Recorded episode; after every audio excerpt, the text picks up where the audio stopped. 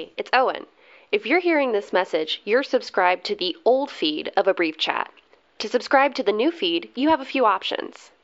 If you listen via Apple Podcasts or Spotify, just search for A Brief Chat and pick the one as just A Brief Chat and the web address. In other words, not the one with Jason's name in the logo.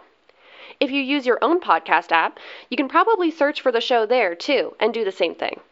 Or visit abriefchat.com and click on How to Listen. You'll find the RSS feed right there, and if you click on it, your phone or computer should open whichever app you use to listen to podcasts and ask you to subscribe. This feed will stop updating next week, so if you want to stay subscribed, please make the change. And thanks!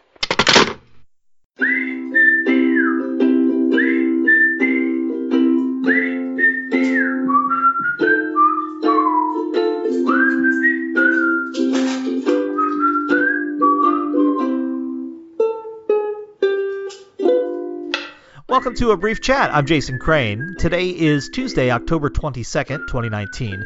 This is part two of a five part series on my personal history with religion. This is a linear story, so be sure you've listened to the previous installment before you listen to this one. I never wanted to be a Boy Scout. My parents were into it, though, particularly my dad, so I became a Cub Scout while I was still in Catholic school, and then I stuck with it until I had a chance to exit. I was still a Boy Scout in fifth grade when we moved to Canandaigua, a small town about 45 minutes southeast of Rochester, New York. My dad worked at the airport in Rochester, but my folks wanted more land and a country setting, so they had a log home built on a dirt road on a plot with seven acres of land and a barn that dated back to the early 19th century.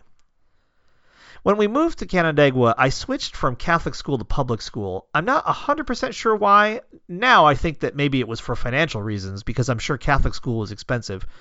We still attended Catholic Mass on Sundays, though.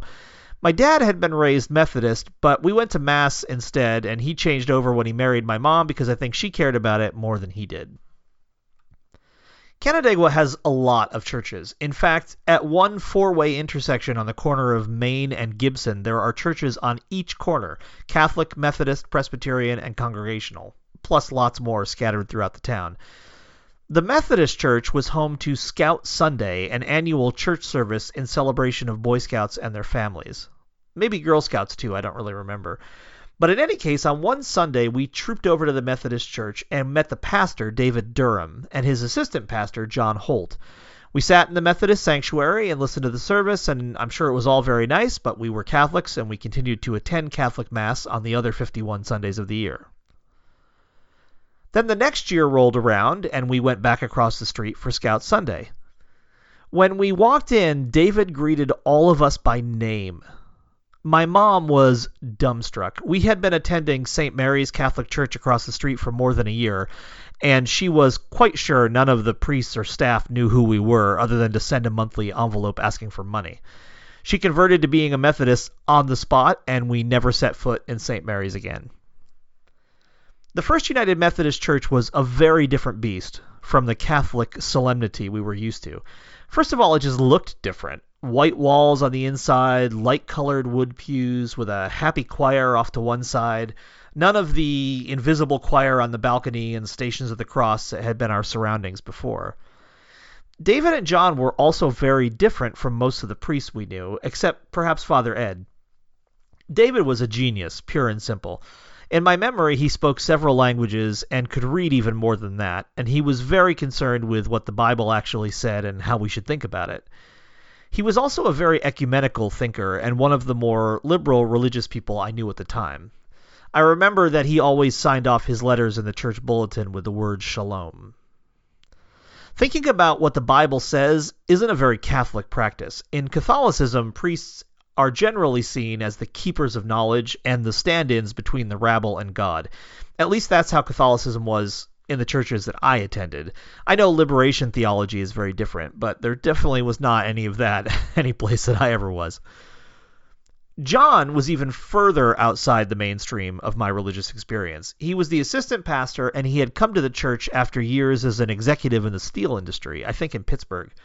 He was joyous and wacky and completely changed my view of what it was possible to do while wearing clerical robes. He usually handled the children's sermon in the middle of the service, and you never knew what was going to happen. One Sunday, for example, he rode down the center aisle of the sanctuary on a bicycle with a rubber chicken sitting proudly in the bike basket. I was already quite a ham by this point in my life, and when I saw John, I realized it was possible to be both religious and a performer at the same time. Now, this might seem like old hat to folks who grew up in Southern churches or in the black church, but to me, it was, if you'll forgive the term, a revelation.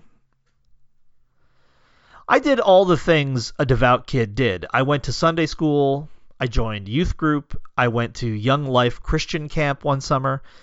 Most of my friends and my parents' friends were people that we knew from church.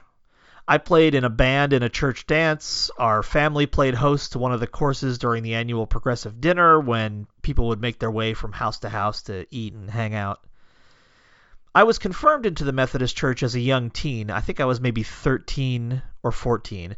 I had started volunteering for the chaplain service at the local VA hospital to earn a Boy Scout merit badge, and my confirmation sponsor was one of the ministers from the VA. He gave me an old 19th century hymnal as a gift. I can clearly remember kneeling at the altar with the other teens who were being confirmed and feeling my sponsor's hand on the back of my head as he stood behind me during the blessing. I guess that doesn't sound that great when you say it like that, but in any case, it was very beautiful and moving to me. By this point, I was quite sure I wanted to be a minister. John, the assistant pastor, was still in divinity school in Rochester, and he took me with him to audit some of his classes so I could see what it was all about. I was, to use Owen's phrase, very down with Jesus. And then I joined marching band and switched teams yet again. That story is on tomorrow's episode. I'd love to hear your own stories of childhood religious experience. Drop me a line at jason at abriefchat.com and be sure to let me know if it's okay to include your story on the show. Head over to abriefchat.com to become a member too. I love you. A better world is possible.